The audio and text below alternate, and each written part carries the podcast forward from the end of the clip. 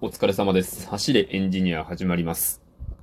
今日はですね、あの、会社の方で、まあ、僕、えー働いて3年目になるので、その3年目の、えー人たちを集めた研修というのがあってですね、まあ、そこで、この3年間を振り返っての、まあ、なんか総括みたいなことを、まあ、させられたわけですね。まあ、別にその研修自体に、まあ、別段不満があるというわけでもなく、まあ、あれですね、みんな一応真面目には受けてて、まあ僕もそうだったんですけど、まあリモートなんですけどね。はい。まあそういうようなことがあったんですが、ちょっと思うことがあったのでお話しようかなと思うんですよね。皆さん、これ一般的なんですけど、その3年目研修っていうのは僕はあまり他のところで勤めていたことがないもので、まあわからないんですけれども、まあその3年目でね、あの、今までの自分のね、この仕事のモチベーションの変化とか、なんかどういうことが身についたとか、そういうことを振り返ったわけなんですけど、なんかね、あの、振り返れば振り返るほど自分に自信がなくなるというか、なんかこれが身につきました、これができるようになりましたって声を大にして言えるものが実はそんなにないんじゃないかみたいな気がして、うん。なんか他の人は、うん、例えばなんかその、なんていうんですか、このコミュニケーション能力とかスケジュール管理とか、まあいろいろこう、まあね、あの、簡単にはそういうのがあるんですけど、できるようになったかなって言われるとね、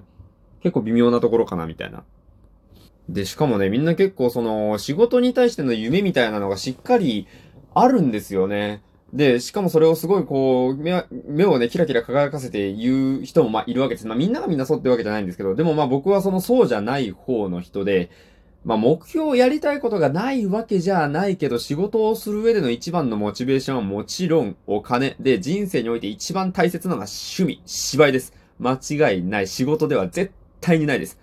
同じ仕事なら楽しいこと、自分が好きだ、向いた、向いていると少しでも思うことを仕事にしようと思って今の仕事をしているだけであって、働かなくていいのなら絶対に働きたくないし、うん、まあそういうような人なんですよね。で、仕事をする以上は自分に与えられた仕事を責任持って、え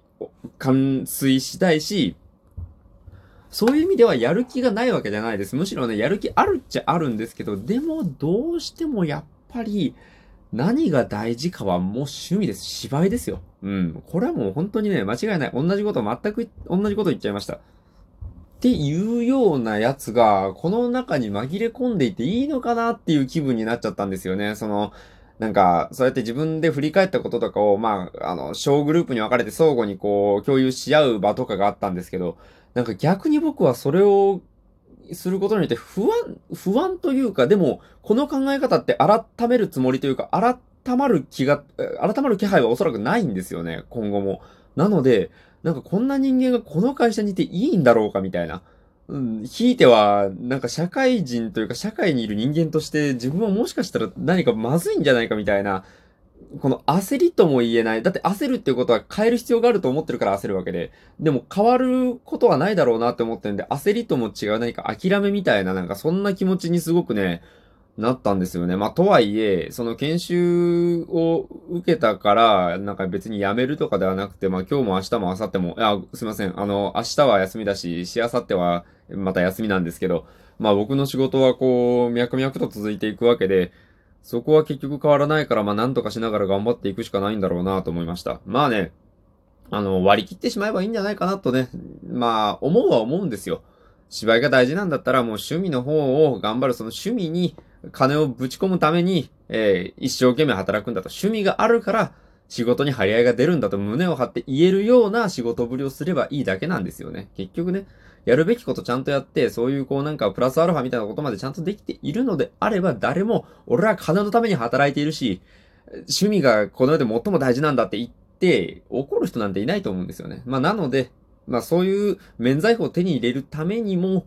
一生懸命頑張らなきゃいけないのかなというふうにね、今日は思いました。いやね、本当にね、すごいんですよ。あの僕の同期みんなね、なんか仕事ができる、まあ、できるように見せてるだけの人も中にはいるのかもしれないんですけど、でもやっぱり出来のいい人たちが集まっているんだなって、こう、ふとした瞬間に思うことがあるわけですよ。こう、そういう風なね、あの、部分が垣間見えるわけなんですよね。なので、まあ仕事はできるんだろうし、やる気まであるんだったらね、本当にね、あの僕みたいな不純な動機の人間は、とことんまで不純になって、不純を貫かないとね、うん、太刀打ちできないなと思いました。不純を貫くって大事ですよね。ほら、僕はあんまりドラゴンボールは詳しくないんですけど、あれですよね、あの、スーパーサイヤ人って全、なんか純粋なサイヤ人しかなれないんだっていう、まあ理論だったんですよね。その悟空がサイヤ人になった時は、スーパーサイヤ人になった時。だったんですけど、なんかその時のベジータ、なんかこの話だけ見たことあるんですよね。そのベジータは、純粋な悪だからスーパーサイヤ人になれるんだっつってスーパーサイヤ人になってたんだと思うんですよ。これ違ってたらごめんなさいね。あの、す、なんか、ドラゴンボール好きな人にね、あの、ぶっ殺されちゃうんで、まあ、あの、ほどほどにしとくんですけど、っていうような感じだったので、まあ、似たようなもんかなと。ベジータにならなきゃいかんのかなと。不純は不純で、とことんまで不純であれば、